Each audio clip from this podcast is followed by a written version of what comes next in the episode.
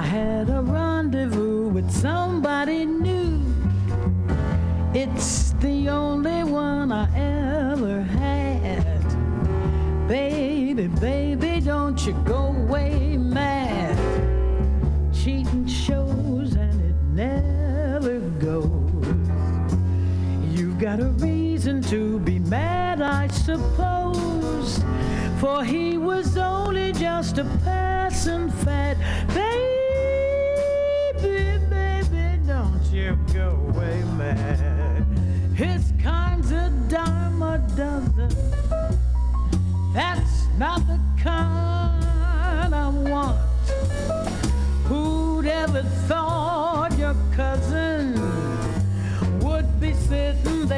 that restaurant. I must admit that you feel upset. What do you say that we forgive and forget? Come and kiss me just to prove you're glad. Baby, baby, don't you go away, man.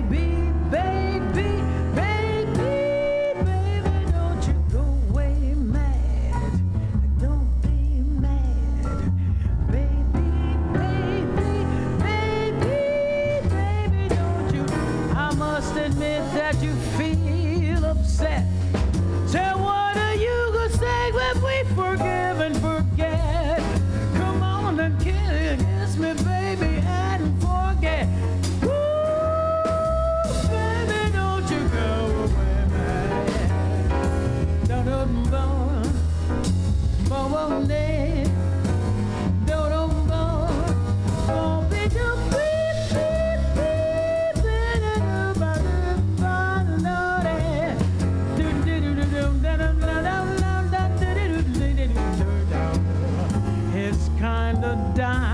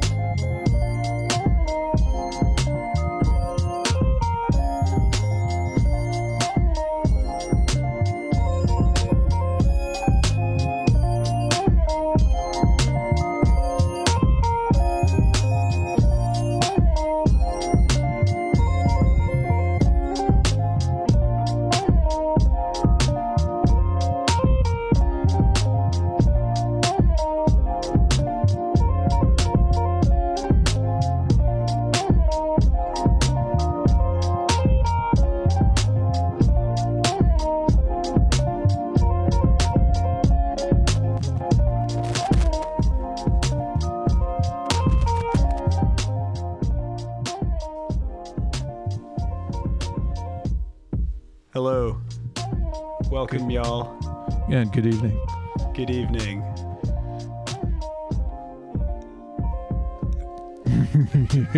oh my gosh. I can't believe there's like stage fright here Oh. with no audience except all y'all out there. so, the first thing I was thinking about, um, looking at my co host here, we, we don't have names. Uh, we are anonymous at the level of press, radio, and films. Oh, you just revealed talking- something. So that's what I was. I was thinking about um, this whole anonymity thing Mm-hmm. and uh, being anonymous at the level of press, radio, and films, and I was like, well, Stephen King, you know, like Stephen King is. Uh, he, I've heard a lot of interviews with him, right? uh-huh. and he i was looking for him to say to to break anonymity right? But he wrote this book called dr sleep. Have you guys heard about it? Yeah. yeah. Um and it's an amazing book and my buddy in texas was like he knows all about are we good? Yep. yeah, he knows all about um, my dealio. So he's like, "Oh, you got to read this book," and I'm reading it, and I'm like, "Okay, so Stephen King, he doesn't come out at the level of press, radio, and films, but his book has like every other page is about, um, you know, that program that Really? everybody's in. Oh, what program They- would that, be? That program that he's not in, apparently. I have no idea what you're talking about. But uh, it's a great book, and so I was thinking about that. That could be a be a cool uh, cool topic, but you haven't read it yet, right? My lawyers have advised me to make no comment at this time. It's just uh, I will say, um, love The Shining. Uh, this book is meant to be its sequel. It's 40 years later, and the kid um, from The Shining, uh, what's his name? Oh, isn't there like a new Danny. movie or show Danny. or something? Uh, Red Rum, yeah, Red Rum Burger Rum. Danny. Uh, he's grown up to become, and I, I'm just talking about the book now. So Uh-huh. he grows up. Uh, Stephen King has him become an alcoholic, uh, and paints that picture of him, and it's about his journey um, as much as it is about the non-horror in this book. Um, his connection to this powerful young girl, Abra, and uh, their fight against these evil, um, sort of vampire-ish type elders. Um, so in the midst of all that, he's finding himself and has gotten into recovery and has a sponsor and everything. And so it's like Stephen King is still somehow maintaining his anonymity. Is there some kind of a correspondence between the supernatural beings and alcoholism? Does he try to strike a, that's you know, That's is a there a, good- metaphor or something there? You know, I think that's. I think I'm too dense for that. For that part, I didn't. I didn't. I took. I just saw the literal stuff. The Oh. literal Danny's. I mean, just guys. Like, okay, you know The Shining. You read The Shining. You watched The Shining. There's this boy Danny, and uh, imagine like Stephen King, 40 years later, makes Danny straight up an alcoholic, and he straight up gets sober. He straight up has a sponsor, and it's all word for word um, from from that program. So it's this guy has some intimate familiarity with. It's kind of an interesting spin from the you know from the first book uh, that you know we only know the kid for the little talking finger, and um, you know in that phrase that gets repeated across all media ever since Rad Ram, Rad Ram. Oh, yeah, and. What you're talking about, yeah, right? that's what. Yeah, I, uh, yeah, I totally forgot for a sec. No, I'm just kidding. Um, no, it turns out that you just reminded me that um, there's a chalkboard that that plays a central role in in that book, um, the sequel, and uh, actually, they're making a movie about it that's coming out later this uh, this year, I think. Um, 2019. It's Doctor Sleep, and uh, Oh, yeah, Ewan- right. Ewan McGregor is playing Danny, uh, the alcohol, the recovered alcoholic Danny, and um, and a young African American girl is playing the character of Abra, who I believe is Italian American in the book, but uh, and yeah, so they have a chalkboard and they write red rum on there, and anyways, I guess I don't really want to spoil it, you know. But hey, But we can it- spoil it. Ewan McGregor is a he's a British fellow, isn't he? yeah, he was. Uh, They Obi- were Obi- Americans in the mo- the in the movie. It's uh, Obi Wan Kenobi. Yeah, right. there. Yeah. Lightsabers and shit. yeah. Was he? In, was he in Trainspotting? Uh, I forgot. maybe. Hey, can we get Pam on the mic here? yeah, let's. Because I was thinking like we're gonna have guests on the show. Oh wait, what's? We didn't even introduce our show yet. Um, All right. What is so- this called? So if any of you were listening to Kenny Cloud's Wednesday 10 p.m. show where he features his awesome self-produced music, uh, you might remember that I came on there. I'm totally anonymous, um, and I did plug to his uh, fans that um, that uh, hey, we got Pam up in there. Hey. I did plug to his fans that we are having the show, and and finally, the show name is we are uh, High Spirits, right? High spirits. It's a great name. Yeah. it's really kind of counter to how do I how I feel on a Friday night. Uh, I just I was I would try to look at the levels and see if I can because I can't hear myself. What am I doing? Oh, I can hear you. We Oh, you hear can. you. Okay, Yeah. good. Uh, Good. You sound Great. good. Sweet. Oh, hey, um, Sweet. we got our intern over here too. Hey, intern. Or that Kevin. Uh, oh, I mean, I mean DJ X. I have no idea what you're talking about right now. No, no. Yeah, who are they uh, my to? my co-host uh, was uh, criticizing me for having an intern. Interns are the best. They clean toilets sometimes. They're great. They're amazing. Speak your mind. Speak your mind. Anonymous. Oh, I, I have no opinions. Um, We have no opinion on outside issues. Uh, Hence, right. we never be drawn into public controversy. Yeah. So your show already it's called High Spirits and you've already mentioned anonymity. So what is the purpose or what is the goal of your show? Yeah. What's the theme that you guys are All right. going around? Yeah. So, um, Explain for the throngs of mutinyradio.fm listeners. yeah. So um, I'll jump into it, and uh, my co-host, we're still figuring figuring Yeah, it out. Um, this is our first run. identification purposes, but uh, yeah, the thought was, um, you know, we're uh, some of us are involved in the recovery community, and the station is a big part of that for us. Um, on Wednesday nights, we can share more about that for those who are interested, and so it seemed like ultimately after being involved here for a year that it seemed like an inevitability that there would be, there would be a show at some point.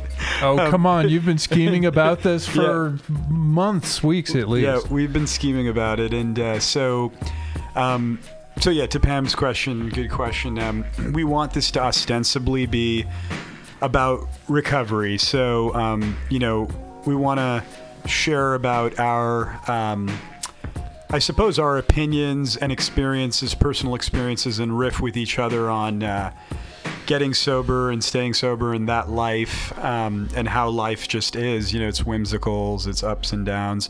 But also, we um, we want to have a guest on. We plan to have a guest on uh, every Friday night who, uh, you know, they may be they may be a recovered alcoholic. They may um, be struggling out there. They may be none of those things. They might be what we call normies. What are normies? Normies are uh, are people. Wait, do you not know? I really don't. I have no idea. Oh, awesome, I, awesome. I'm like, I'm- I think it's a fun word though. I'm always like, uh, I just love it when someone um, like doesn't know something in a cool way, like you know, where we get to like share about it. So normies, um, normies are people who uh, who can take it or leave it. Basically, don't have a problem. Um, the kind of pe- person who you're having dinner with them and they order a glass of wine. They sip half of it and you just move on, and you're looking at that and you're like, that is a crime. Because we see I would never leave a glass of wine half drunk. I mean, I, you drink the glass of wine. there's there's not enough wine or beer or liquor in the world for a person who's not a normie. A normie just nat- has natural limits. Um, a uh, one of us, we just you know whatever limits we had, we exceeded them, and we Right. we always will. Sure. And you know, or you know, it's like, and so we say by self-identification. you know what I mean? but, uh, but um, yeah, we were talking about this, Pam, briefly, and um, just when a pitching pitching the idea for the show and uh, on free speech radio and um, we were saying like you know i wanted to have you on as a guest and here we are I so drink you're, I- and you're, that's you're a guest so i, I just wanted to I say drink so much. and I know, um, I know that from uh, uh, comedy, from your comedy, Yes. which I love. And um, well, you know, it goes without saying. Um, I love that you manage this place and that you've given us a space on Wednesday nights and everything that goes on here. It's a great community and. I feel grateful to live so close by and be plugged in here. So now to be doing this with with you guys and um, but I and on that note I have heard your comedy so I have some idea yeah. if Well, you're being truthful in I your don't. comedy. I don't know if I'm uh, if I'm a comedian with an alcohol problem or if I'm an alcoholic with a comedy problem. Like, I can't tell. Like it's very. The line is so blurred because it's so hard. Like I am out late at night in bars performing comedy, so I Right. drink and. I like to drink also while I'm doing comedy to support the venue. So that's like I want whatever I want to support the venue. Plus, a lot of times I get paid in alcohol. right. So it's like, ah! but I, for for me, the way I balance it is that um, I don't drive anymore because I got a DUI and it was terrible, and I quit drinking for a little bit. But I I made just as terrible decisions when I'm not drinking is when I'm drinking. So it's like, okay, um, I still made terrible life choices. But so I got a DUI and I stopped driving, and I was like, I'll just never drive again because I know that I'm not going to stop drinking, so I can't drive cars. And it's the same thing. Like, I choose not to be a parent because I love alcohol. Like, I love it. I love it more than the idea of having children. So maybe that's a terrible life choice, but also. I mean, I work in a bar. Like I, I love bar. My my friends that are like my family are bar culture people. Like, I, I don't know how I would. I have no idea how I would live my life without it. It's uh, so much of my social life. You work in But a bar. your I work in a bar. I work Oh, at Bender's. oh. I, I cook. I, I'm Wait, a where's- where's offer. Bender's? I- 806 South Van Ness. It's great. It's right up the street. They're also really supportive of the station and the comedy festival. I love Oh, Bender's. cool, yeah. Great Awesome. back patio. But I mean, like, I do karaoke. I love that. That's in a bar. Like all the things. I just can't. I just. you've made your life work with it. I've made my life work with it, but I mean, there's a lot of things that I have negated. I have some relationships that I don't have anymore because of it, and, but they, they've never been my the bad things that have happened to me have never been so severe that I'd be like, this is the time to quit. Hmm. Hmm. yeah. Hmm. I So. I don't know. Well, um, You're kind of a normie. I was gonna say thanks for sharing that. That's so cool. Um, I really appreciate that. I was just thinking, you know, we do a lot of. Uh, yeah, in, the, in this society that we're a part of, we do a lot of relating to one another. So I'm like getting to know you and relating. And I was just thinking, just riffing off of that, that I worked in the um, the wine industry um, in Northern California uh, in for many years, like six, seven years, and. Uh, and I was paid in uh, when I was a cellar rat, uh, you know, not being paid as a quote intern, um, not like our intern here, who you know we're paying all kinds of money to, but um, I was also paid in wine, and uh, and I was totally into it. I think I actually joke that like, hey, you know, I, I mean, I love the wine industry. I still love it, you know, being sober, and I appreciate it, and I appreciate people's appreciation for that art form and and pairings and going with food and all that whole culture is, is very romantic. But um, I was just thinking when you mentioned that, I was just thinking about how I used to get paid in wine, and we would trade. You know, inevitably we make wine, and we acquire bottles. We trade with other wineries. We trade for food because then like wine goes hand in hand with food in the service industry, and our accounts are restaurants and bars. So I just related to you on like being in that life for. Uh, about six or seven years, and um, I actually worked. Uh, you know, so even sober, I still have my stash of wine, and I still trade it for stuff. And not sex or anything, but uh, but you know, hey, I, hey, you know, that would that would be cool. But um, That's got to be hard. You still have a stash of wine. yeah. So How does that work if you're sober? Well, this is what I was. Um, yeah, this is what I was thinking about. Is that like, I still love like, I don't. I was a I was a bar hound. I was going out all the time, just nonstop, all day, and. Uh, but um, today it's like, yeah, you won't find me out there at my watering holes. Like, namely, you won't find me at 700 Club, a 500 Club, 700 Club. Hey, hey, I guess all that drinking did something to my memory. But uh, Both are religions. you won't uh, you won't find me at 500 Club anymore, but um, you will find me at a bar celebrating a birthday or friends or after work. Yesterday, um, yesterday that was something. Hey, I made some notes and I was gonna I was gonna refer to my notes here, but uh, yesterday I um, got out of work and I got to hang out socially for the first time with my hairstylist and um, and my former colleague who introduced me to my hairstylist. And we were hanging out downtown, I suppose, near Dragon's Gate. I don't know if you'd call that downtown, but I found they have this regular bar, and um, one of them identifies. He just straight up publicly identifies as an you know happy alcoholic, you know, and um, and uh, it was cool hanging out with them. We were like a spectrum. Like he was on one end, just going nuts and berserk, and then my friend um, was more tame and moderate. But she did say that um, she did share with me. We're actually like we're very simpatico. I think we just have this like bond, even though you know we've just gotten to know each other over the last year. But she was saying that uh, very calmly, and she was like, "Yeah, you know, I." Uh, anyways, we were talking about leaving like hours before we actually left, and she just kept saying like, "Oh, you know, once I." Once I have that drink, you know, I, I'm gonna order another one and then another one and another one. So I was hanging out with them till like 1.30. Nice. And I'm out at a bar, you know. and- Right. And, so, anyways, that was a long. Were you drinking water? What do you drink? Oh, you yeah. don't want to drink sugary things. It's like you don't want to get soda because that's probably not very good for you either. I will say, I mean, I am a I'm a sugar junkie, Oh. so uh, I have other issues. You know, have, as we say, I have outside issues. Um, so, I mean, I I have, anyways, yeah. So I will say what I was drinking, and I noticed this, Pam, actually, that um, mocktails and like refreshing um, non-alcoholic stuff is becoming popular. I'm noticing it on bar menus, like Trick Dog, which is just down the street from here.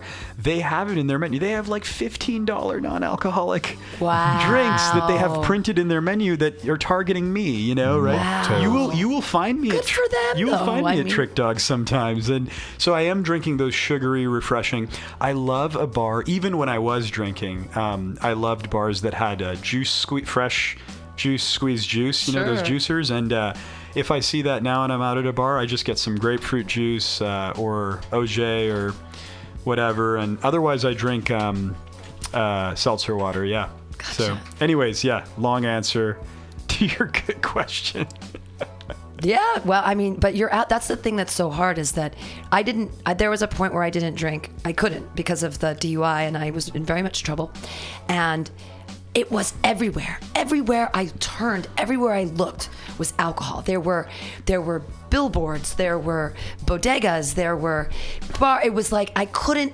Like uh, it, it was insane to me. Like, and I didn't recognize it until it until I sort of took it out of my and I mean we are our society is obsessed with selling Yeah, alcohol. We- definitely. It's everywhere. like, it's everywhere. It's everywhere. Yeah. And and I didn't really r- recognize it until I stopped and I just everywhere I looked, it was like calling me.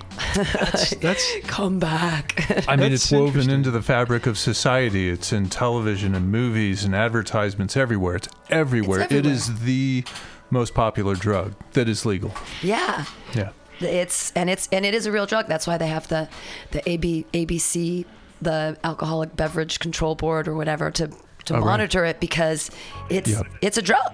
It is. It is, and it's affecting it. Uh, you know, those of us who have a problem with it and and get help, we realize that we're affected. Yeah. And uh, but you have a different story, and that's cool too. Well, it's it's when do you when do you when does one recognize that one needs help, Hmm. like, and I mean, I guess uh, I have a joke that I do sometimes about. Um, I tell my boyfriend when if I get home from a bar and I decide to sleep on the carpet with my jeans on, don't take my pants off. Those act like a sponge because sometimes I pee pee myself, and so I don't do it in bed. I so drunk Pam goes like, "Hey, sleep on the ground outside the bed with your pants on," because that way it's easier to clean up you know the carpet than it is anything else so eh, but that but that for me should be probably a warning sign but i'm like well i'll just sleep with my jeans on on the carpet it's okay so so it's like when you know what is what is and, and i don't get embarrassed at things so like it's not going to be an embarrassing thing i do that makes me stop and that's the question is like I don't know. When did do you guys want to share when you decided to stop? Like, what was like the thing that you're like, this is it? Uh, for me, uh, it happened. You know, the the day of discovery was the day after Bastille Day, um, July fifteenth, and I realized that uh, I couldn't keep waking up in random places in my apartment or on the street. Um, you know, either you know.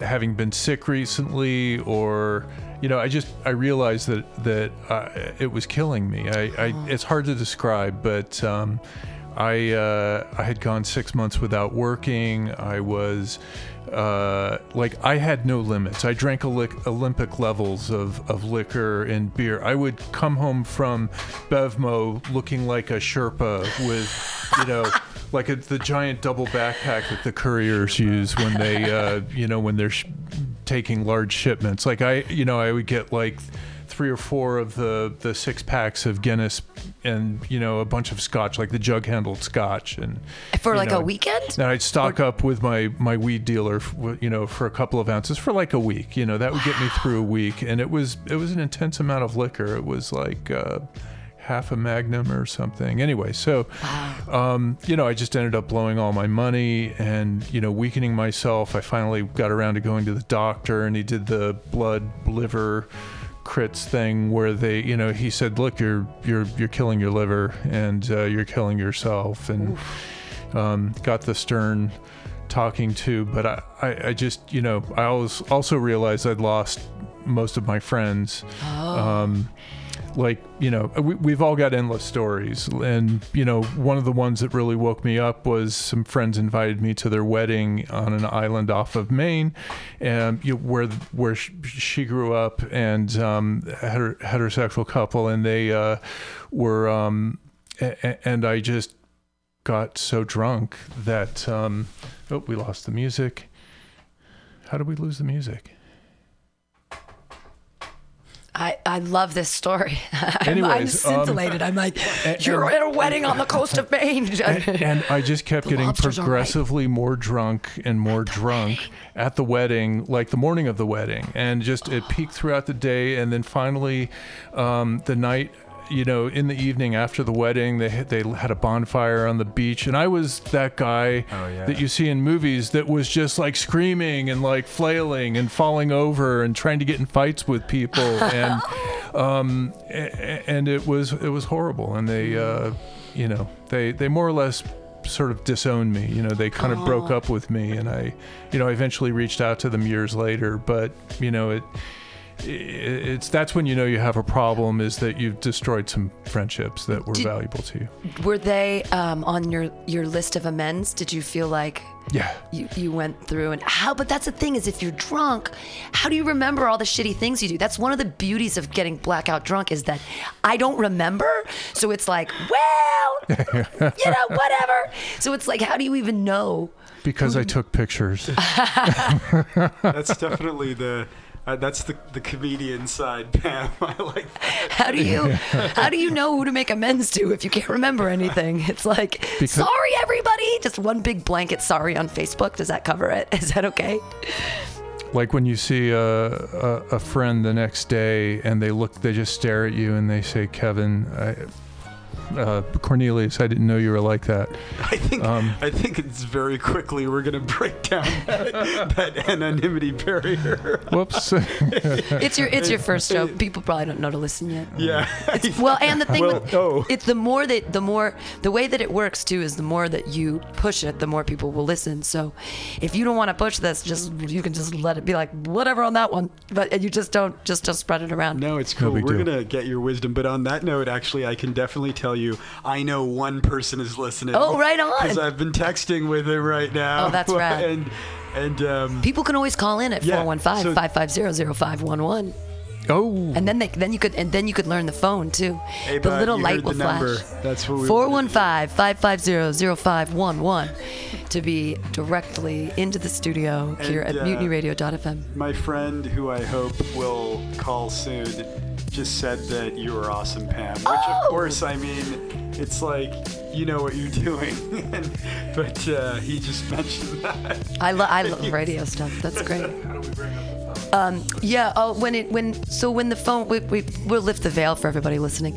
When the phone rings, it doesn't actually ring. It's that little light square up there, and it goes flash, flash, flash, flash, flash, and then you pick up the phone and you ask the caller for permission um, to put them live on air, and then you press the little white button on the little black box next to the phone, I and a little red light will come on, and then on the board it says phone. It's the red toggle on the board, and um, it says phone, and then you just bring it up, and then they hear you through the microphone, and you hear them through your headphones because it's all patched into the board. Sorry, where, where's the toggle? Um, on the board itself, it says phone. It's the red one. And, um, and and again, everything is it's so manual. It's we're so there you go. So we have a call. So you pick up the phone. and You say, "Hey, how you doing? This is gonna, gonna be live on air." Press the white button. And then they, and then they oh, say, Do you leave the phone off the hook? Or? Yeah, what you do is when you press the white button, you can hang up the phone, and then you'll hear them through the press the white button on the black box, Hey, bud, I'm, I'm putting you on the air. and then you hang up that now hang up the phone once that little red light is on, and now when you bring up that little toggle, you can say, "Hey, how you doing?" and you're gonna hear them. Hey, what's up, bud? Thanks for calling into High Spirits. What's going on? But there it is. So, and usually when you have a caller, you want to pull out the music because it can be a little distracting. Just because you have a person on the phone and you have music behind them. So perfect. First, first, uh, first time caller, long time listener. Welcome to Zoo Radio. Am I on? Yeah, yeah, hey, you're, you're, live. You're Hey. on uh, mutinyradio.fm. Hi, Welcome to High Spirits.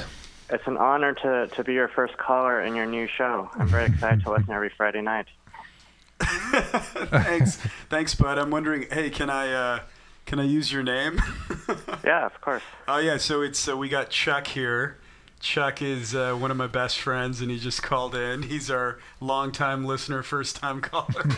Absolutely. So- every Friday night. So I'll maybe, uh, maybe since you're on, uh, you know, ostensibly we're a show about uh, sobriety, alcohol, you know, what Yeah. people do um, with that stuff. You know, we were talking with Pam about normies, alcoholics, recovery. Um, I think of you uh, as a as a normie. I know we've I'm a, had some I'm a normie. conversations. Uh, I get, uh, gosh, we're talking about my. So I've actually cut alcohol out because cause, cause of my uh, my poor diet and my uh, saturated fats are tremendously high, and I don't want to get pancreatitis. Oh, Uh, pancreatitis. So I stopped drinking as well, actually. Uh, so you went to the you went into the doctor and they said you're gonna yeah. die. no, oh, yeah. Oh, sh- uh, yeah. So I went to the doctor, um, and they're like, "Hey, your triglycerides are like 15 or no, like a 1100." What's a So they're like, triglyceride? "Hey, if you if you if you if you if you drink and your triglycerides are this high, then you're basically going to get pancreatitis, which is like inflammation of your pancreas." Wait, uh, hold on. Let me interrupt you real quick, Chuck. Yeah. Um, I like totally missed everything that you just said, bro. Um, hold on. Is this something that you wait? Pancreatitis? Yeah, pancreatitis. When was this? No, I've never had it. I'm just saying you're at risk if your triglycerides are high. Ah, interesting. Oh, if you can't tell, guys, this guy's a doctor. Oh, right on. Oh, oh, even better. My wife's a psychiatrist. Wow. Oh, here we go. Here's the the, the jerk Let's off. go down the rabbit hole now, boys and girls. Access to all the drugs. That's right. Wow. Got some Valium, a little benzo. Oh, I love benzodiazepines. Oh, I love, love, love benzodiazepines. The whole two some Pam family. to take off the pain. She, she's she's listening right now. She's gonna she's gonna hit me later, but that's okay. Oh, she's your wife is listening. Yeah, I didn't know this is on like a 20 second delay or something, right? Um, yeah, but you're not delayed from us when we're talking. But the Yeah, yeah, yeah. if you're, but if, if you were listening on your device, it would Yes, be. exactly. It's like On a my three wife's second other delay. It's just Sorta like, a little strange We're getting like super meta. We could write like a great short story about this. It's so, wife's listening um, like I'm what- talking to you in the other. Yeah. No, what Pam was saying reminded me that like uh, everything we're looking at is in the past. I know. Everything's Hey in the Pam, past. you're really um you're really uh, uh talented at this. Oh. You're, you're definitely steering Guru in the right direction. and and I'm sorry, I, I didn't catch the other name of the other host, Oh, we didn't give his name. Cornelius. Cornelius. Cornelius. Oh, hey, by the way, Chuck, don't use my name. They're trying to stay anonymous for now. oops. Uh, Hey, Press, radio. hey, you're you're uh, you're Chuck, but I'm uh, yeah. yeah Okay, got it. yeah. I think I think maybe I'll break with that soon enough.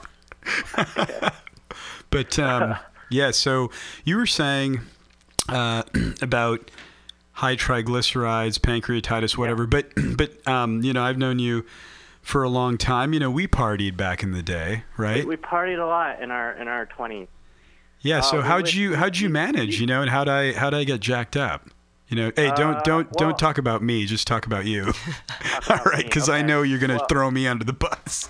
Absolutely. Okay. uh, with that in mind, uh, yeah, you know, uh, during during um, after college, um, I went to med school in Los Angeles, and um, every Thursday, Friday, and Saturday we'd go out partying, and you know, I drank all the time for sure.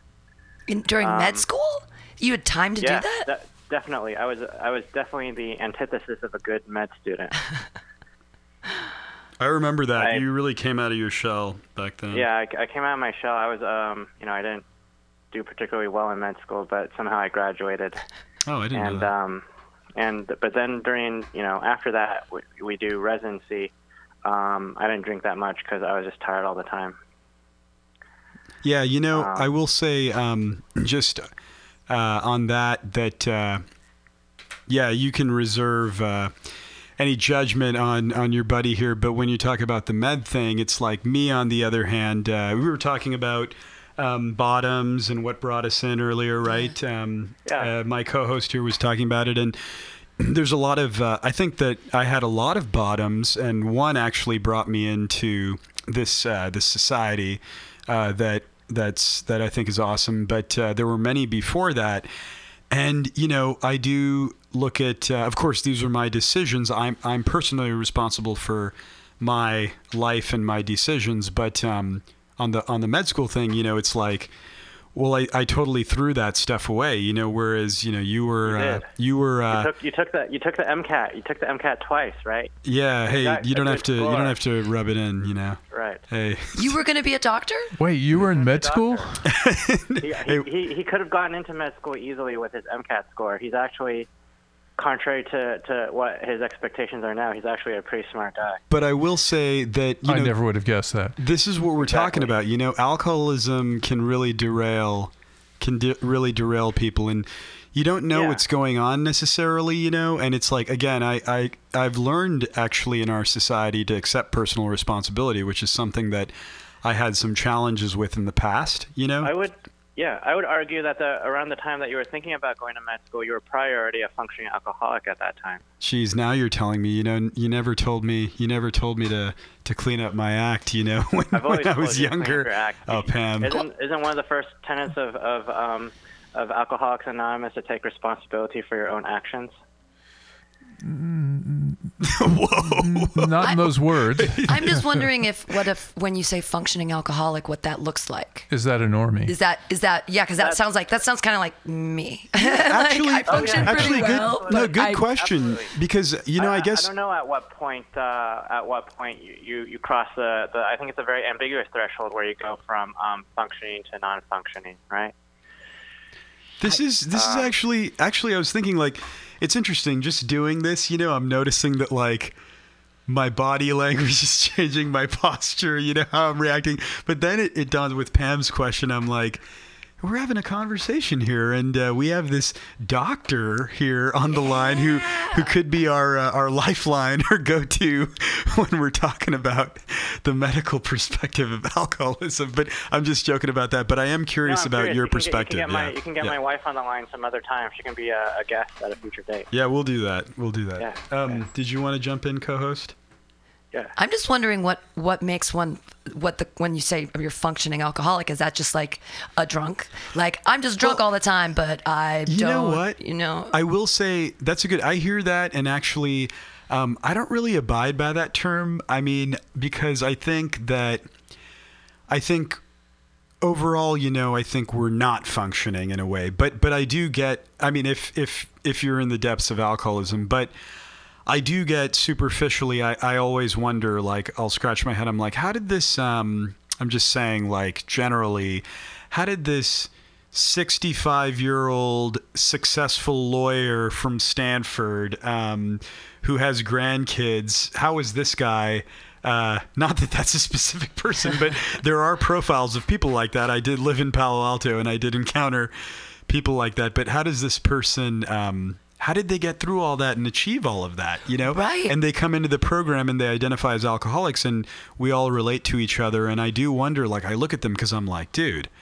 I, I was struggling, you know. I threw a lot of important stuff away, and um, I've had to make peace with it. But I do wonder, and maybe I even have a little bit of admiration for that person, even if it's misplaced. But anyways, just some thoughts, just some thoughts there. So, how do you define so- yourself as as an alcoholic, Pam? Like, how many drinks per week would you say that Oh, you per consume? week? Jeez. Well, because it depends how many days a week I'm working in the bar.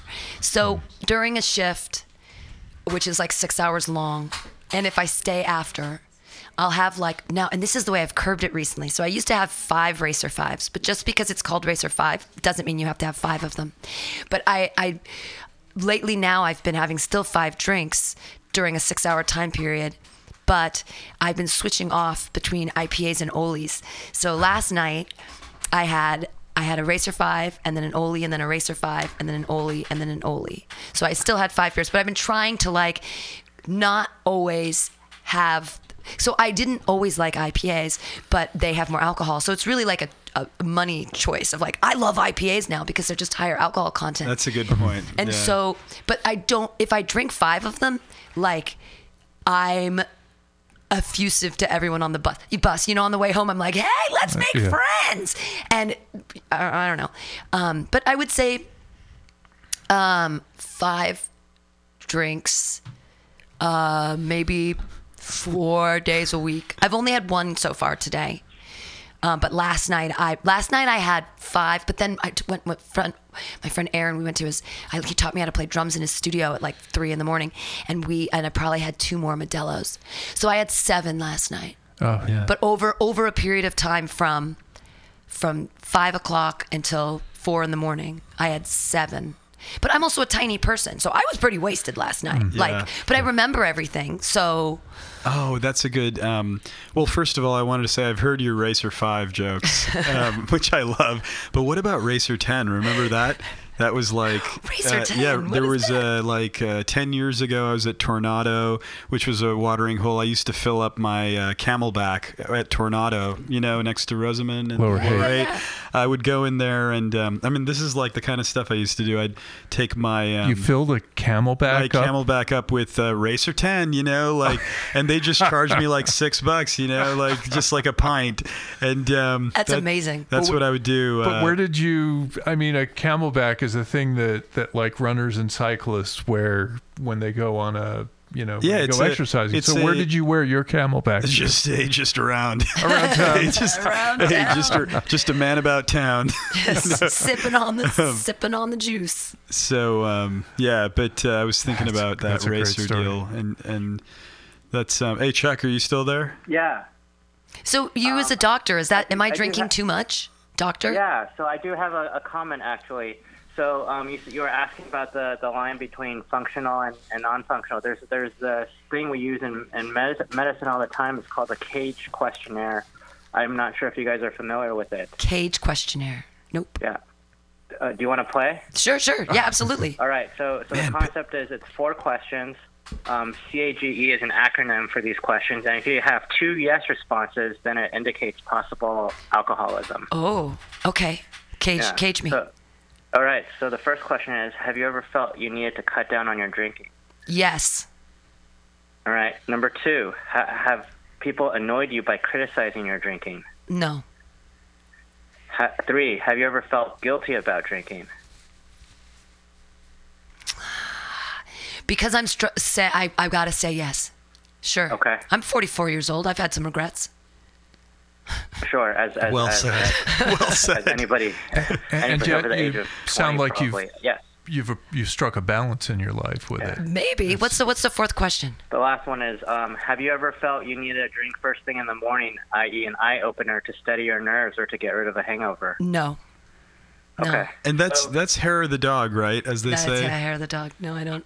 But you're also not asking what's morning, what's night. Right. Exactly. Well. I will say on that note, uh, my co-host, whose name I was about to divulge, um, on that note, I do share this with our fellow society members that um, I never thought, you know, we in in the in the program, the there is literature. Someone puts it out where there are these twenty questions, and uh, at some point I became familiar with those twenty questions, and in a blackout. I have a friend from high school who reminded me years after I was sober that I asked her to read me these questions in this pamphlet and said, Hey, I identify with a lot of this. Am I an alcoholic? And I'm like, Now you tell me, six years late, eight years later, you tell me that I was asking you this. Thanks. Um, but, um, anyways, uh, I was uh, thinking about how. I do share that I, I did think I did think you know what the defining characteristic of an alcoholic is that they have to have a drink in the morning. And so I was like I was even though I didn't really know much about it or didn't give much thought to having a drinking problem um, ever I thought everything else was my problem. You buddy parents uh, work whatever I blamed everybody you know that as I was saying about the personal responsibility thing that I had trouble with. But but um I I never thought I was I never would have thought I was an alcoholic or that I had a problem with alcohol because I never had a drink in the morning. But I woke up at 1 p.m. Oh. And I and I had a drink at I had a drink by 2 by 2 p.m. You know 1:30 1:30 p.m. 2 p.m. And you know so in, Just to get your day booted up. morning, night. Where is it? So, so those four questions. So you would say, because I I answered yes to two, that I could potentially have a problem. Correct. Gotcha. But what do you Yeah, think about like, seven beers? Seven beers over like ten hours, or just because I've I've seen the stuff about binge drinking, and it's like for a lady Right. my size, more than three drinks is kind of considered binge drinking, and I'm like, God, Yeah. that really more than three drinks? Mm-hmm. I would I would say seven over ten hours is is a lot. Oh, okay. Dr. charles I mean I mean maybe maybe health wise you, your body can metabolize it, but it's it's still a lot of drinks. And if you're averaging you know five like like what over five days, right? Yeah, yeah, That's I think that's on the higher side for sure. yeah. And I'm not I'm not casting judgment. I'm just trying to be objective. Oh no, no. Hey, I I I gotcha. I mean, and, but it's so funny because I work in a bar, so people Yeah, actually make fun of me for like because I don't take shots anymore. There's a couple rules I made like when I was like, I ten years ago I was like super. If you would have asked me those questions, things would have been very. t- Ten years ago, I was like blacking out all the time, waking up in strange people's houses. Uh, just I was very, and but what I did, I stopped drinking whiskey after dark, and I don't take shots anymore. But I work in a bar, and people are like, they're like, shots, sure. shots, shots. Do you want a shot? Yeah. I'm like, no, I don't do shots. And they look at me like, you don't do shots? And it's kind of become this joke around the bar that like I'm this really responsible drunk person because I won't take shots. I'm like, okay, like that makes me the most responsible person here. Oh, all right. But it's almost encouraged that we drink at work, which is like, I mean, it's a dream come true for me. I'm like. So, anyways, yeah, I mean, talking about this with you guys, it's important stuff. I think uh, I I have friends that wake up, especially since I'm in bar culture. I have friends that wake up and and they do need an eye opener, or they're they're shaky, and when they get to the point where they get what's wrong. shaky, and Yeah, then I've always wondered, Benzos. yeah. So is that DTS or what is what is Yeah, this shaky that's, thing? That's yeah, that's DTs, delirium Is it? I thought DTs was uh, like when you're hallucinating and seeing pink elephants. Oh no no no no no! Delirium tremens is, is the definition is your your your hands are shaking. A trembling tremens. Gotcha. Isn't delirium tremens the name of like an IPA or something? yeah, it is. It is. Oh, It has a That pink is em- actually that pretty- is nasty. It is a it's a blue Uh, can with a pink, Pink elephant. Yeah. And, and that's it. That's it. Zeitgeist. That's it. Yeah. They have that painted on the on the back of On the, the patio in of the- yep. Zeitgeist. And I mean, that was like just a badge of courage for me back in the day. You know, this is so amazing. But uh, Really? Like you because you were shaky in the morning. Were Uh, both of you? No, actually, you know. Oh, I, I mean, I'm just jumping into your guys' good deal, Okay. but um, I don't. Uh, I don't really recall the the DTS. Hmm. You know, honestly, I think I think different people experience it differently. But I will say this: getting up in the afternoon, um, then having that, going to have that drink.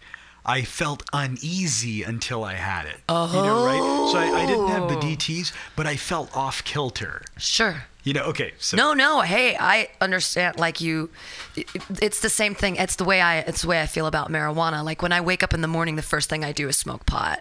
Like I sometimes even before I go potty. Like I'll and even if I'm going potty in the middle of the night and I see the bong, I'll probably take a rip off it. Like, I mean, oh, nice. because I, smoke an ungodly amount of marijuana and because i do feel uneasy sort of without it like i can get i'm just a much nicer more agreeable human being when i'm high Yeah, you know, I mean, I will say no. I mean, um, wait, are you high now? Um i haven't smoked in i haven't smoked in probably like since before you guys came so no not anymore But I was gonna say because I was gonna say, I mean, high or not, you're awesome. But uh, I was gonna say that that got me thinking about how, dude, you know what? Um, I'm cool with all of that legalization, people enjoying themselves. You know, I have no um, prohibition on it, and I think that's that's so awesome. I think that all this stuff around like uh, microdosing or That's crazy, oh, right? yeah i mean i'm i'm gonna i'm not gonna say that i like endorse it but i think experimenting with it expanding your mind figuring stuff out curing mental illness if that's all part of the package you know? Right well they aren't they using um your psychiatrist's wife could tell us aren't they using mdma now to um, for ptsd for soldiers and stuff like that? You Yeah, and for marriage They're counseling? using um yeah So it's, I mean, there is a medicinal. MDMA for PTSD. Yeah, exactly. Hey, are you are Uh, you Purely that's asking for medicinal experimental. purposes. are you asking your wife right now Yeah. Oh, and she she had a correction. It's it's just withdrawal. Delirium tremens is actually a more severe form of withdrawal. Oh. So So when people are shaky in the morning, it's just it's just withdrawal With- symptoms. It's th- like that's correct. It's just like when you're withdrawing from heroin or that's correct. something. But that, that I mean, I guess that's the hardest. I have a friend who right now is falling down the rabbit hole with heroin and I don't know what to do or he's homeless again oh. and oh, and I don't even know how to approach people to get them help cuz like I'd like to drag him to oh. the hospital and be like fix him. How do you like Yeah. what do you I mean, you're a doctor. How do you how do you f- I mean, is it do you see a so it's lot of like actually- it's, uh, fentanyl yeah. things or the, like it seems like everyone's on heroin right Oh, now. yeah. Well, yeah. So so so incidentally, it's interesting that you you asked because my wife actually is a homeless doctor. Oh. Um, wait she's And- homeless yeah. you guys you guys have a nice place Uh, good one, Guru. Um, so, Oh, so she's obviously in. San Francisco, there's an epidemic of homelessness and, and mental health and um, and um, drug abuse go hand in hand. But like like when they when somebody like a homeless person, you know, they're they're they're high or whatever. Like you know, people don't want to deal with it, right? There's such a there's so many homeless people downtown. So then they get bounced to the emergency room, and once they get to the emergency room, the the doctors there they don't want to deal with this. They got they got they have to take care of car accidents and heart attacks and strokes, right? So they just control the stuff, and then they they turf the homeless person back on the street. Oh. So it's like right now in medicine, it's like where's like what what's what's what's the, uh, the the medical community's responsibility towards these homeless people? It's like do you do you just is it just the absence of symptoms? Like hey, you're healthy, you can walk, then Oh. then then go on your way, or is it the is it the healthcare healthcare um, complex's uh, responsibility towards these homeless people because we have to take care of the whole person. We have to take think about the social aspects as well. Wow. So it's a it's a huge conundrum right now. And it's it's a huge epidemic because uh, of the whole fentanyl thing and overprescribing of opiates. Oh, and- absolutely, yeah, yeah. So Oxycodone when I went and to med school the ten years thing. ago, they they told me like, hey, pain is a fifth vital sign, right?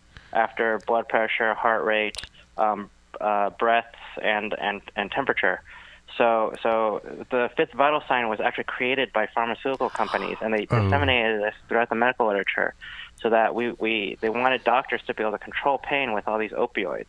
And obviously now we know that that was the exact wrong mistake, and now it's you know killing thousands of people every year, Yeah. tens of thousands. Yeah. and it it's um it things are uh, now they're putting fentanyl in everything and i don't understand there was three kids Super strong. it's crazy stuff It's- and exactly. Yeah, and it's you know in- that's what that's what Michael Jackson died from. Oh, his, really? His cardiologist prescribed Yeah. an overdose of fentanyl. He ended up dead before he got to the emergency room. And fentanyl is fentanyl and oxy like oxycodone is like one and a half times stronger than morphine. I was just reading. this. Yeah, yeah. But I don't know the fentanyl exact. is some- I know fentanyl is like something like even higher. times stronger than like Yeah. um, than like OxyContin or something. It's crazy. there were there were three Yeah. kids that died uh last year on Haight Street they thought they were doing speed and it was laced with fentanyl and they all died Yeah, yeah. I mean, fentanyl is what you do before what anesthesiologists use before they put people under, right? For surgeries, for open heart surgeries, right? In the 1990s, there was a uh, there was like a a, a a terrorist takeover of a Moscow theater house, and um, and the police decided to use fentanyl to gas the theater to knock everybody out in order to rescue the you know the theater goers from Wow. the uh, the Chechen separatists, and um, ended up killing like one third of everybody oh, there because they had there was no way to know how strongly it would dose any one particular person. Like you know, people of all ages died. It was a horrible Right. thing. Well, it's like the little boy who died um, because he went to the pool and he stepped on someone's old fentanyl patch or something, and he died. It- And they couldn't his the, they couldn't figure it out. They're like, how did this ten year old boy die of a fentanyl overdose? That's crazy. And they figured it must have been from the from the, the pool because they came back from the pool and then the little boy died. And it was like, That's- what? yeah. It's yeah, fentanyls. But that's the thing is like, where did it come from? And everybody's on it. And I and there's so many people overdosing. Uh, in 2017, 58,000 people died from opiate overdoses. Oh, wow. Um, and that's like if we filled up the entire um, giant stadium with people and they all died. Wow. That's how many people died in one year in 2017. And are what's happening about it? Is our president doing anything? Are they talking about it anywhere? What like what?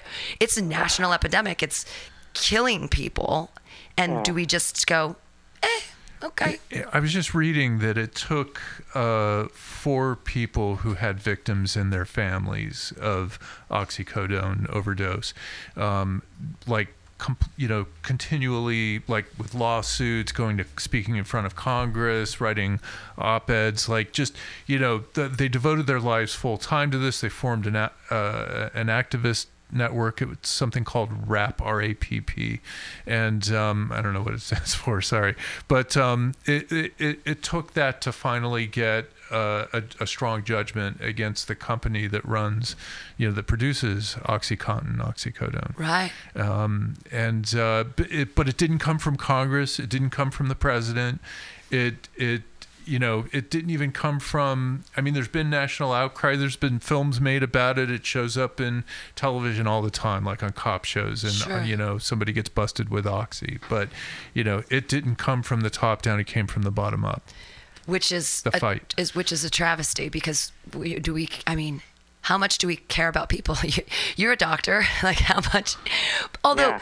I've always wondered, being a doctor must be so hard because if someone comes in and they're hurt, you have to save them. What if they're like a bad person? Like you don't get to make that judgment call. Well, no. Well, uh, actually, it, or what do you refer to? What are, what do you mean by bad person? Like they're like a Nazi? No, like- or like yeah, they're, or- they're trying to ask hit me up for like um, opioids. No, like um like someone who let's say there's a gunshot victim and the person who shot that person comes in, but they are also hurt. You're like, Oh, I have yeah, to save yeah. you. I know that this, you're This happens all the time. Yeah, it's uh, it's a you know at least it's mm, I think it's my personal belief. I think um, most people would agree that that you just treat the person regardless of, of, of what they did, right? So like when people ro- roll into the ER like terrorists, right? They you take care of the victims, but then sometimes the terrorists are injured, and then the doctors will take care of the terrorists too, even though even though even if morally they just want them to die, right? And then after they you you you um you you make them stable, and then they they can go over to the police and then and then get get get due justice with the and then law. get beat up by the police. Sure. hey, you know, if they're terrorizing people or whatever, yeah. So, We have an Um, additional guest who just stepped up. Do you want to say a little bit about yourself? Welcome to You our don't have to first identify show. yourself. I can't hear anything. Oh, There's um, no. headphones behind We the can hear door. you, though. Yeah, we can hear you. I'll get you some headphones. So uh, apparently, I have a really squeaky chair. Yeah, are that you're getting text messages? It's our the microphones are pretty sensitive, so it picks up everything. Like even when I'm I'm terrible and I never turn my phone off, and it'll go ding ding, and it's like I'm sorry, radio listener, you're so kind to be listening to MutinyRadio.fm. High spirits.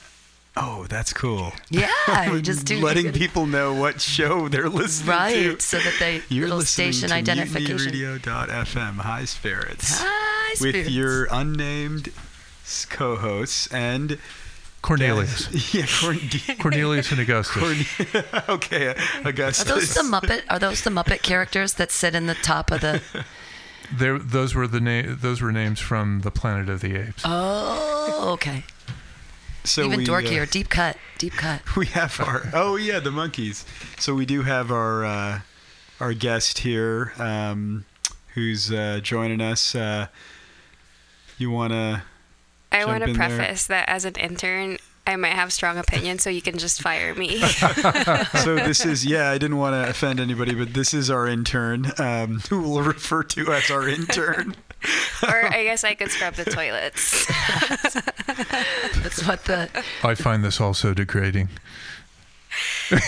I'm not, I, hey, I stick my hand in the toilet all the time. It's someone's got to do it. When children ask me like, "What's it like being in charge of a radio station?" I'm like, "I clean the bathroom every once in a while." That's pretty much. That's what it means. I stick my hand in a toilet. It's actually being an adult.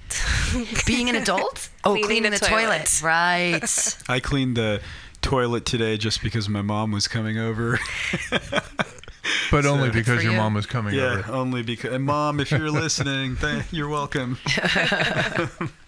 How clean are you guys? Does everybody make their bed in the morning? Most days.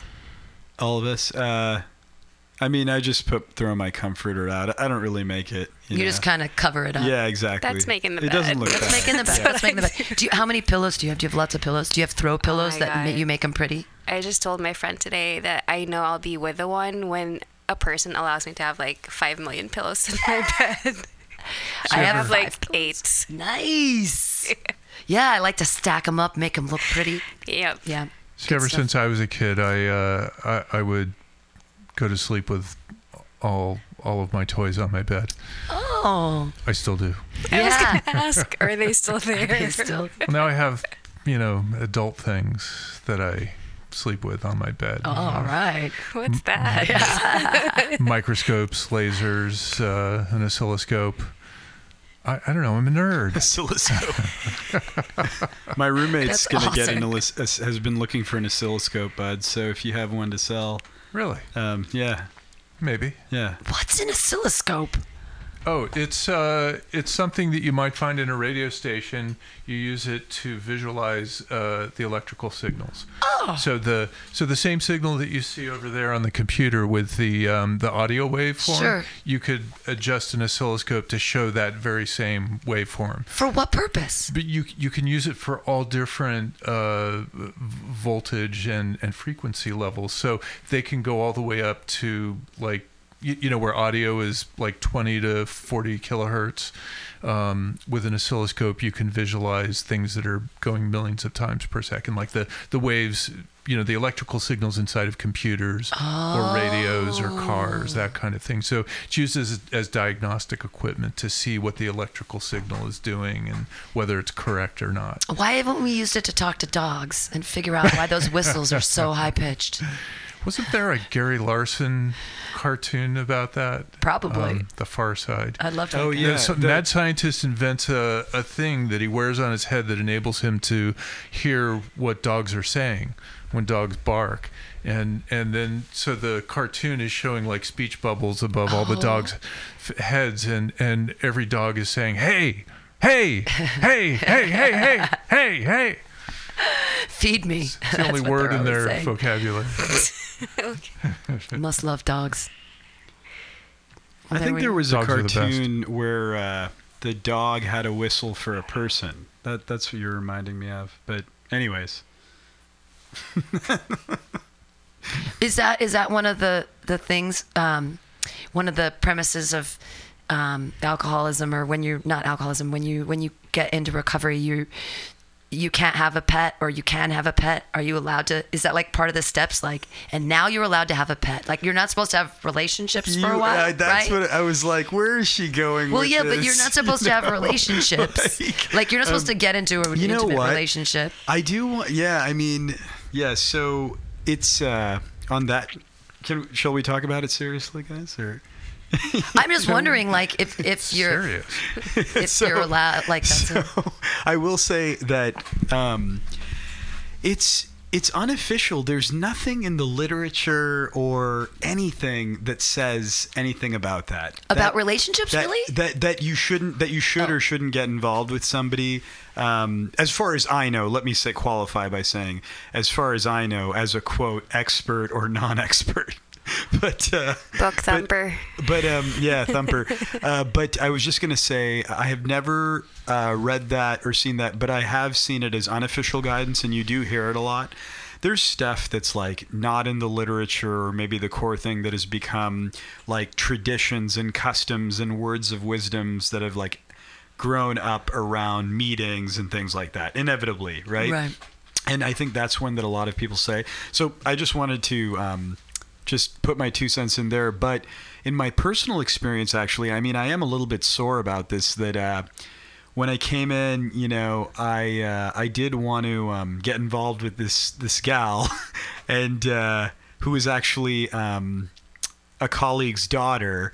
Um, and uh, may, maybe or maybe not in the wine industry, but but uh, yeah, it happened right when I got sober and moved back to California, and um, you know things were getting things were getting like we were going out on dates and like all this kind of stuff, and things were get, definitely getting um, interesting, and there were some moments. But I actually I remember one time that there was this moment to like you know, to to um, make a move or whatever, and I was like, "Oh, gotta go help this heroin addict," like, and, and that was the like C block there. I like I heroin addict blocked myself, Right. you know, and um, I think in um, I mean, while it was happening and in retrospect, I think it is valuable in the sense that when people come in, I it's it's quite often. I mean, whatever your um, orientation is, you know, wherever people lean, it's like in my case, if I'm uh, dating or interested in women or having relationships with women, it's like, well, inevitably I have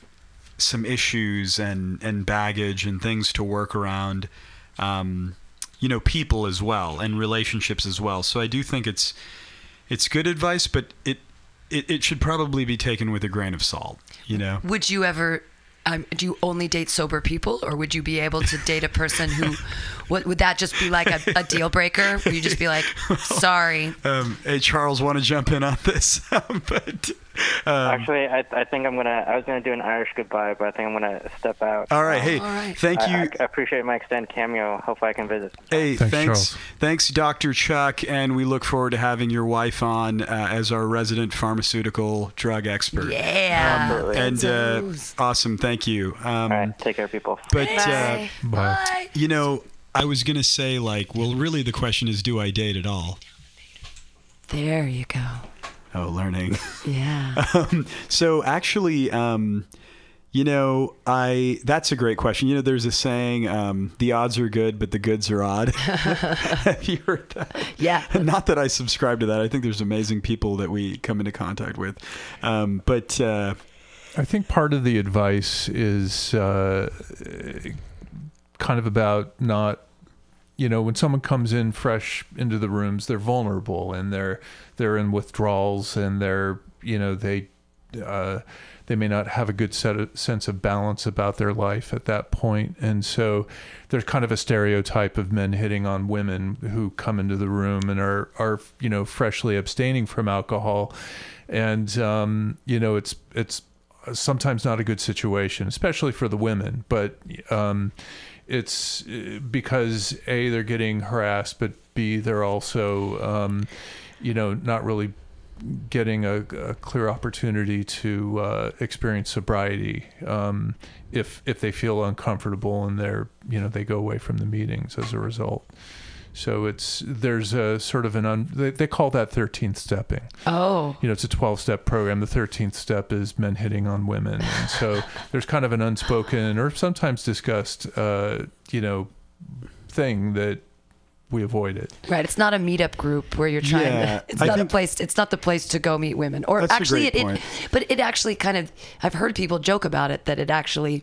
It's an awesome place to meet. Where- I mean, I've heard comedians joke about it, like, yeah, if you want to go to an, an AA meeting, that'd be the best. you best know, thing. those to- guys must be super cool because it has is that it, it hasn't hasn't quite happened yet. But I was wondering if our guest has. Uh, Um, hashtag predator. yeah, right. Hey, wait, Yeah. Alien versus Predator or Predator? no, like the men that would go there to think it's a great idea Yeah. to like pick up women. Have you had any experiences like that?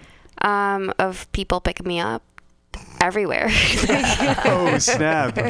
Not as like a condescending or an egotistical thing, but just like yeah, I'm I look pretty harmless, and they're just like oh. I can I can get her. I don't know. Oh. Are you talking about in the rooms or in life? Everywhere. Oh, Like people will be like walking behind me and be like, Hey, hey mommy. I'm like, Are you talking to me? Is that? Oh yeah, is that like, in the mission. In the mission, yeah, got it. I like it when people call me little mama. I actually kind of like that's one of my favorite like if I'm walking down the street and somebody's like, "Hey little mama." I'm like, "Yeah, all right. I like that one." I don't find it to be catcalling. I'm like it's kind of complimenting a little bit. I'm like, "All right." But I also don't like I love cisgender dudes. I'm a dude. Like I'm Yeah. I love dudes. Dudes are great. I thought you were gonna say something else. Oh no, no. I just, I just, I just love. I mean, this mutiny radio is sort of funny enough become this like safe space for cisgender dudes, like in comedy rooms. What does that mean, by the way? I actually Yeah. don't. Um. So What is cisgender means that you identify with the gender that you, uh, with the equipment. That you were born That you were with, born perhaps. with. Oh, So okay. it's for it's for inclusion of um, trans people. Um, it's it was a term. It's it's just a sort of pronoun kind of gender identification, and that because gender is a construct, yeah. and um, And it's a spectrum, Yeah, and or it's it's, a spectrum, a and it's- yeah. multi-axis spectrum. Like You know what's interesting it's, about there's- it's the- not just a binary thing. And so I think this term cisgender came along because trans people were being ident- you know, were being shoved into one category or another. So they wanted a way to separate out and say, well, I'm not, you know, who you think I was born as. right. um, and but you are you know you identify as male you were born male um, you have male equipment so therefore you're cisgender But to answer your question, I'm actually at that point right now. Like I've said, because I re I recounted my days, and I said that I'm gonna give myself like a year So I think I'm just gonna date myself for a year. Whoa. Oh, wow. Wow. Nice. Yeah, I just thought of that right now. Take yourself out to dinner. I've well, been I'll still like meet up with friends and meet people, but I just won't get in a relationship. Right. Hopefully, hold me accountable in this I've been, room. uh, I've been dating myself for a decade. How's that going? it's great. Really Are- gotten to know myself. Okay. All the nooks and crannies. Oh, whoa.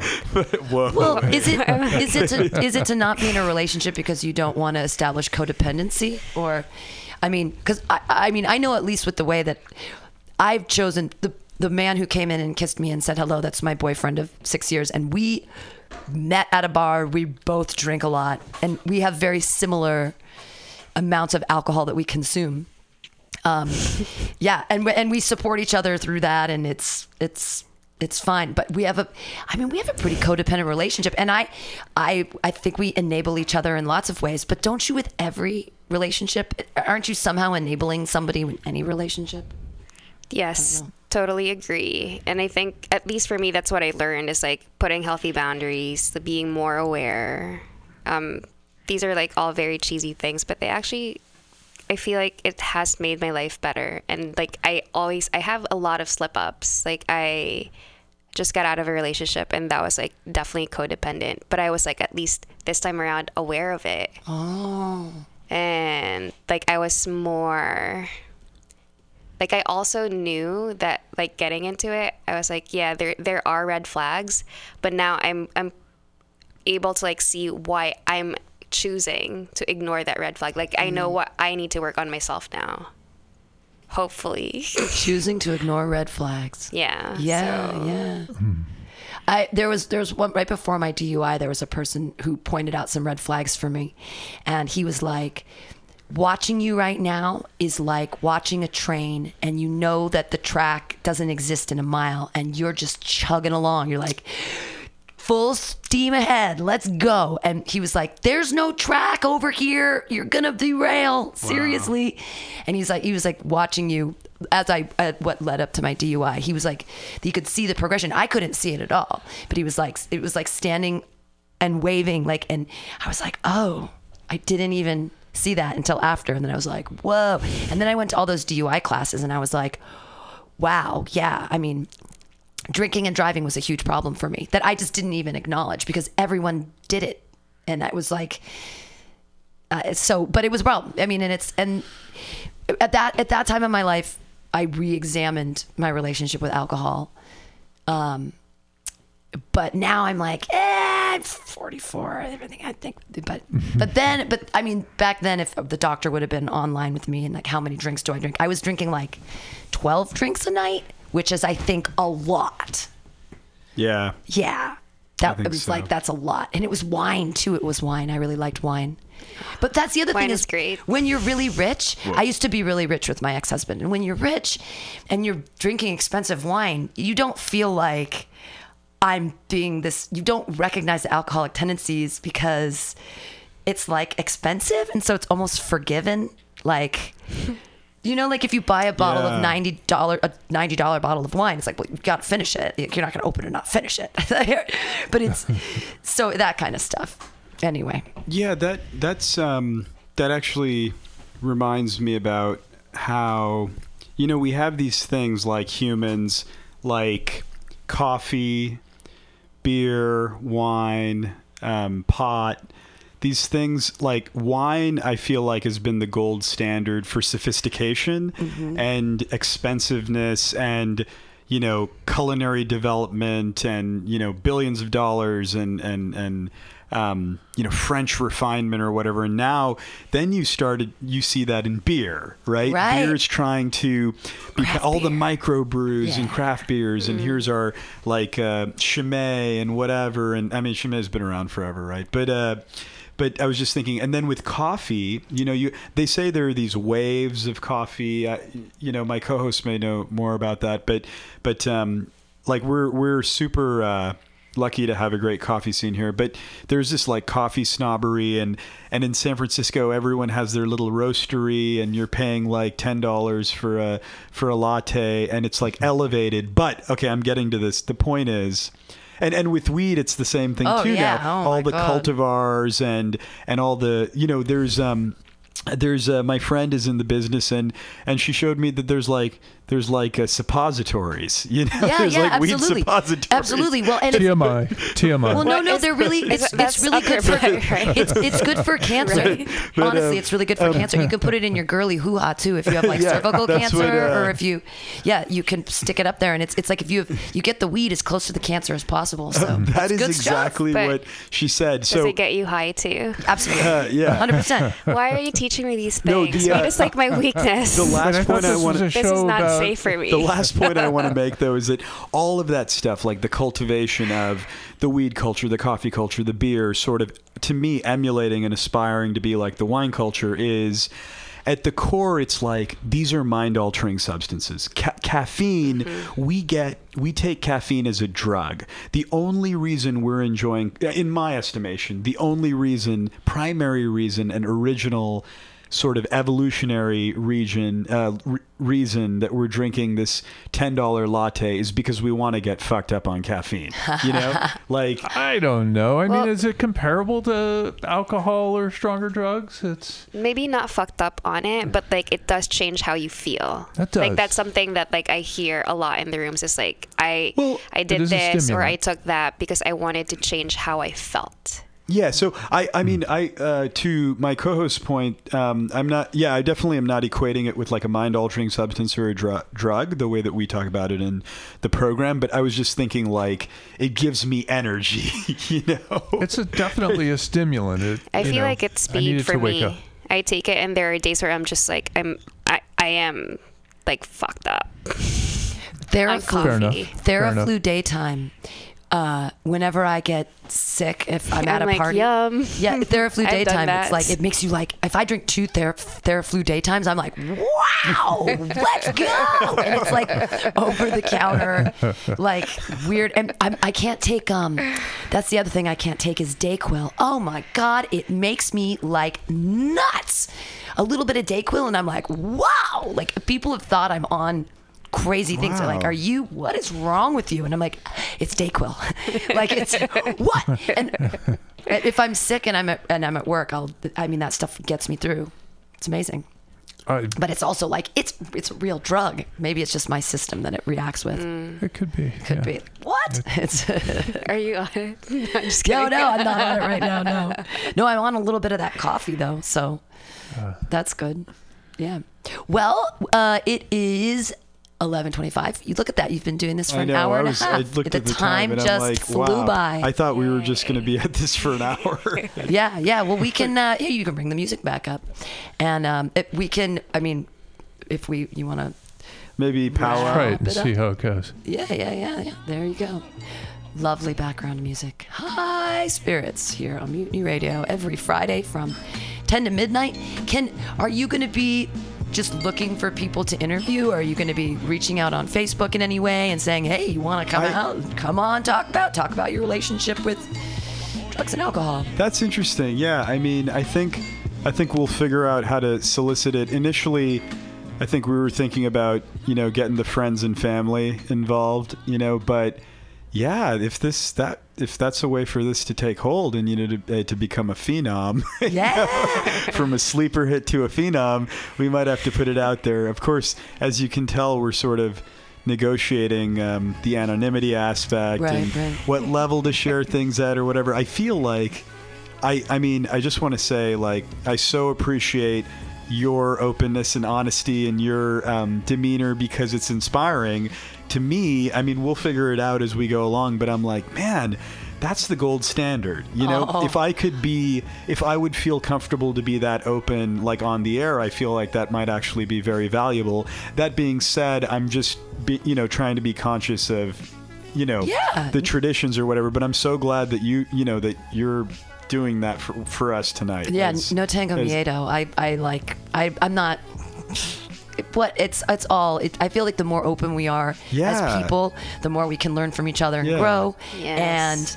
And and that's important. That's important stuff. And just but being being honest and authentic is isn't that what Yeah. like makes us the human connection or Right. I don't I, I just I don't know how to it would be more difficult for me to try to like not be honest, like to be the to pretend. I don't know. Yeah, I mean, in in, in the program, w- we realize that you know making admissions, being open and honest about our our our condition, our problem, uh, our disease, or whatever you want to call it, that that that helps us. That helps us keep us sober because we're we're keeping it in our our in our thoughts. We're staying conscious of the fact that that we want to avoid, we want to abstain from using whatever it is. And Right. yeah. And, and and so And, and is your is the meeting on Wednesday? Can anybody drop by? anybody, it's an open meeting. It's an open meeting. Yeah. Wednesdays eight Hey, to nine thirty. Hey, we need the money, y'all. hey, we want to keep uh, keep keep it on. Um, but oh yeah, yeah. Wednesday, Uh, Wednesday at 8:30 p.m. 8:30 to 9:30. Uh, 40 ounces to freedom. It's a speaker meeting, and um, we've got a speaker every week. It's it's always Yeah, we're booked through mid-September. That's awesome. Yeah. Uh, it's a terrific meeting. It's um, we get a lot of really engaging speakers, and you know, good topics of conversation afterward. It's it's, it's good. It's I mean, important for the community. I think, especially in San Francisco, this is like Party this town. Central. Yeah, there's. I mean, there's a bar on every corner here. Oh, I mean, it's it's like part. It's ingrained in part of the culture of here. Is I guess like- that's true. Yeah. which is which is pretty crazy.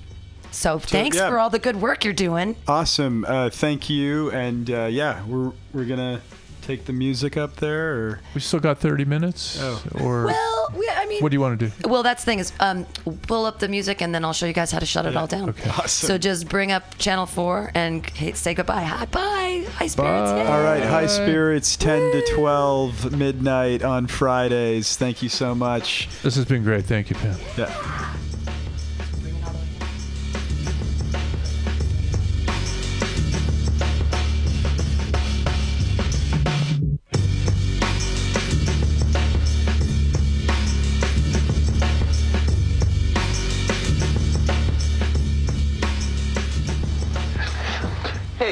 What's that from?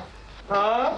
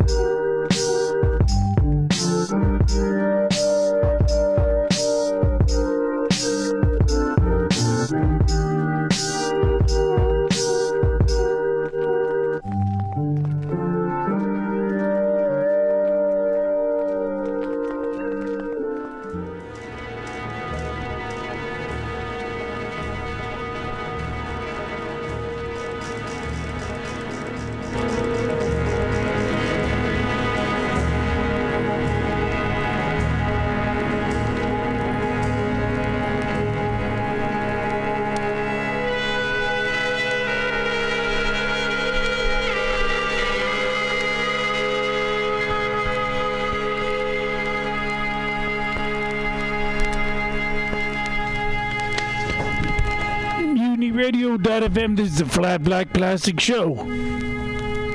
Playing old style, flat black plastic. This round is full of grooves for you.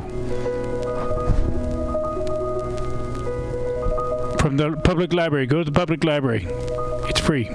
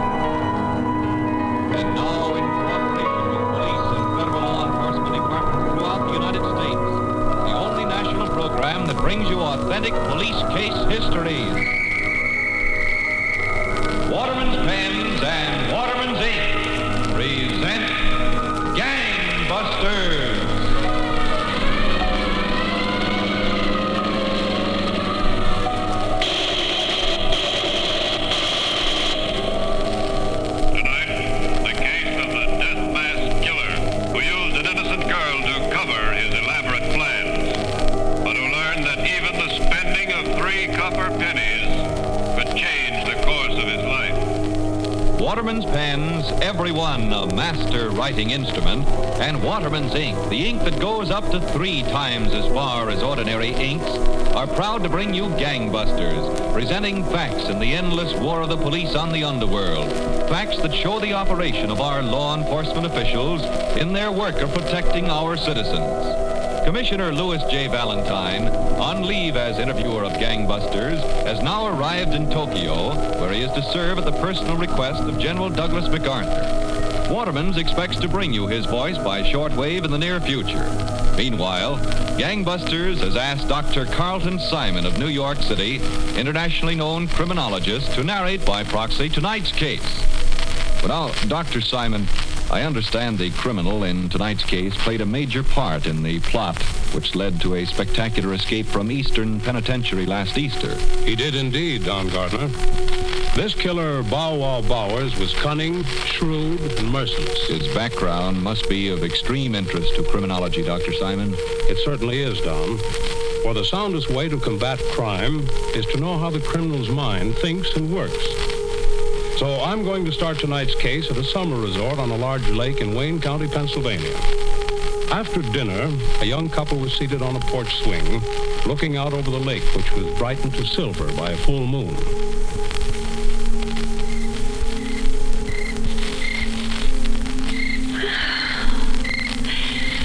Scranton never was like this, Horace. No? I was never in Scranton. You'll have to come visit me sometime. You love my family. I guess I would, Peggy. If they're anything like you. Look, baby, you and me, well, we made a lot of progress in three weeks. I, Yes, Horace. well, there's not many women I'd give a second look. Let alone kiss. Oh, darling. Yeah. Yes, Horace. Well, there's not many women I'd give a second look. Let alone kiss. Oh, Kiss. oh, darling. Yeah. Do you really have to leave? I'll be back, Peggy, in a day or so. Oh, don't go, please. Believe me, baby, there's nothing I'd like better than staying here with you, but I got to leave as soon as Andy comes downstairs. Oh, that Andy. Why do you have a man like that working for you? He's handy to have around. Andy drives the car, carries my samples, knows a lot of people. I still don't care much for it. He takes you away from me. But I'll be back, Peggy.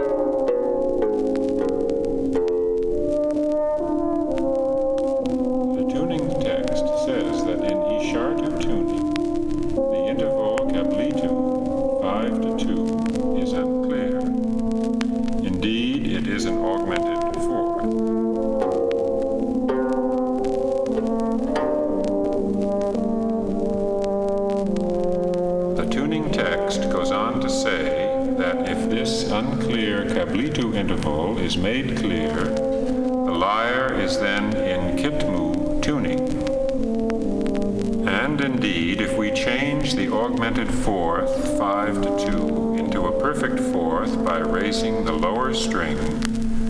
Then the new scale formed by this change is the scale that can be generated by starting a series of alternating fifths and fourths on the interval kitmu, 6 to 3. The unclear interval is 5 to 2.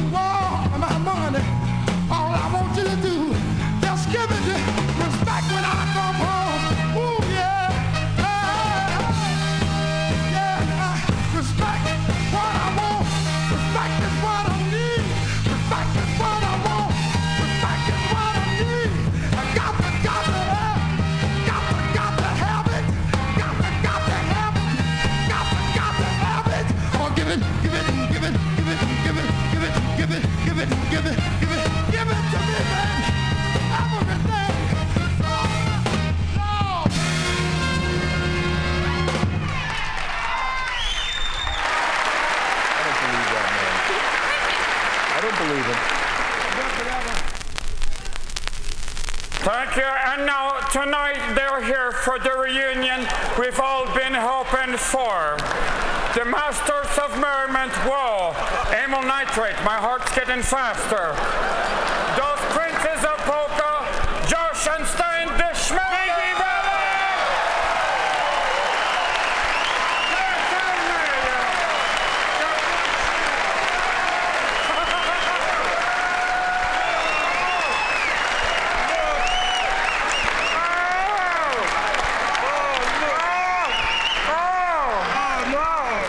Please, please. Oh, stop it. Come on, slow down. Thank you very much. No, please. Okay. Please, we Thank you. No, please, enough is enough. Please sit. That's enough. Come on, stop it. big time, yes. Big time. Oh, this is All right. you know. Okay. You know. This is so exciting for Yosh and myself to be here this evening for a number of reasons. First, you know, this is the the first time that Yosh and myself have been on the West Coast for one thing in Los Angeles, California. And I'll tell you, I'll tell you, it's really something. You know, because we're from the East Coast, you have Leutonia, really, you know, in a little town called Belvic. And there's, uh, you know, such a difference between our hometown and Los Angeles, you know, it's almost funny. Oh, yes, well. That, well, no, yeah, it is. No, but it is funny, um, almost. not real funny, but almost funny. Not, not what we call a big yuck. No, not the big yuck, no. But enough for some chortles, maybe. sure. You know, Always for an example, let me just say, in Los Angeles, you know, the sun shines all the time, except for some isolated weeks in the winter. But you know, and that's one difference. That's one difference. No, Leutonia, the driving is so different, also. Oh, the driving. Yes. You know, not to mention the cops. Oh no, well we can't forget the cops. No, and those differences there. How could you forget those? No, we can't forget those. No question about it. But anyway, let's segue to this. You know, how many people out here, you know, know the, the, the great point? Anyway, let's segue to this. You know, real funny, but almost. Not, not what we call a big yacht. No, not the big yacht, no. But enough for some chortles, maybe. Oh, sure. You know, Always for an room for example, let me just say, in Los Angeles, you know, the sun shines all the time, Oh. except for some isolated weeks in the winter. But You know, and that's one difference. that's one difference. No. Plutonia, the driving is so different also. Oh, the driving. Yes. You know, not to mention the cops. Oh, no, well, we can't forget the cops. No, and those differences there. How could you forget those? No, we can't forget those. No question about it. But anyway, let's segue to this. Deuce Deuce revolver was my problem solver. Had a deaf girl, really didn't want to involve her in the life of a gangster. Used to rob bankster, but now I'm locked up. I'm just a punk low rankster. Jail cells know me too damn well. Seems like I built on earth my own personal hell. No matter how I climb, somehow I always fell. Guess a lot of players got this story to tell. No matter how cold you roll, you simply cannot win. It's always fun in the beginning, but it's pain in it. Pain, pain, pain.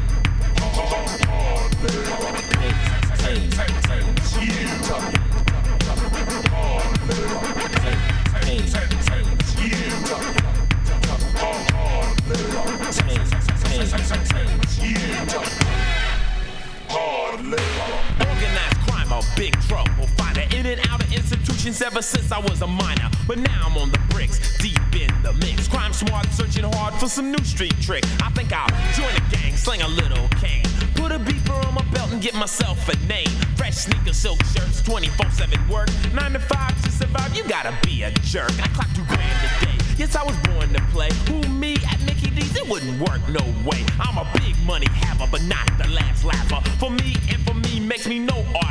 Custody haunt my dreams, nightmares of capture. Paranoid of surveillance, phobia of cameras. My bank's bigger, but so are my fears. Past records prove players live limited years, but I'm unlike the rest, known to be the best. Fast money, true wealth, my eternal quest. I hustle all night long, there ain't no gaining rest. 12 gauge, close range, blood's on my chest. I looked into his face, I thought he was my friend. My boy had set me up. This one would never mend. No matter who you trust, you simply cannot win. It's always fun in the beginning, but it's pain in the end. Pain, pain, pain, Spinning and soldier.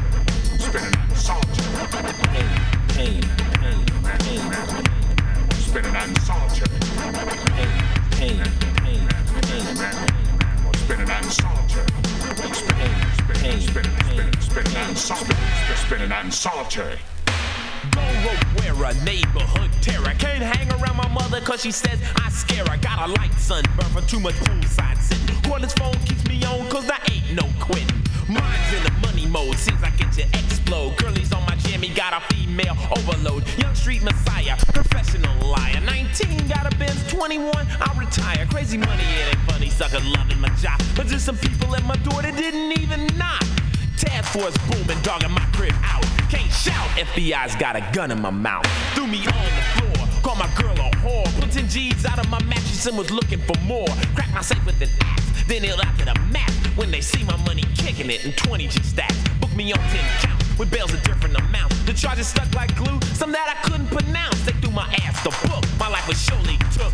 Then they gave my girl 10 years for hanging out with a crook. She played the game herself, fast lane, quick wealth. No respect for the law or the city's health. The sweat of hustlers' greed is not reserved for men. It's always fun in the beginning, but it's pain in it. Yeah, that ain't nothing. Cause when I get out of here, I'ma get right back in the money. Cause they don't know that I know what time it is, you see. I done learned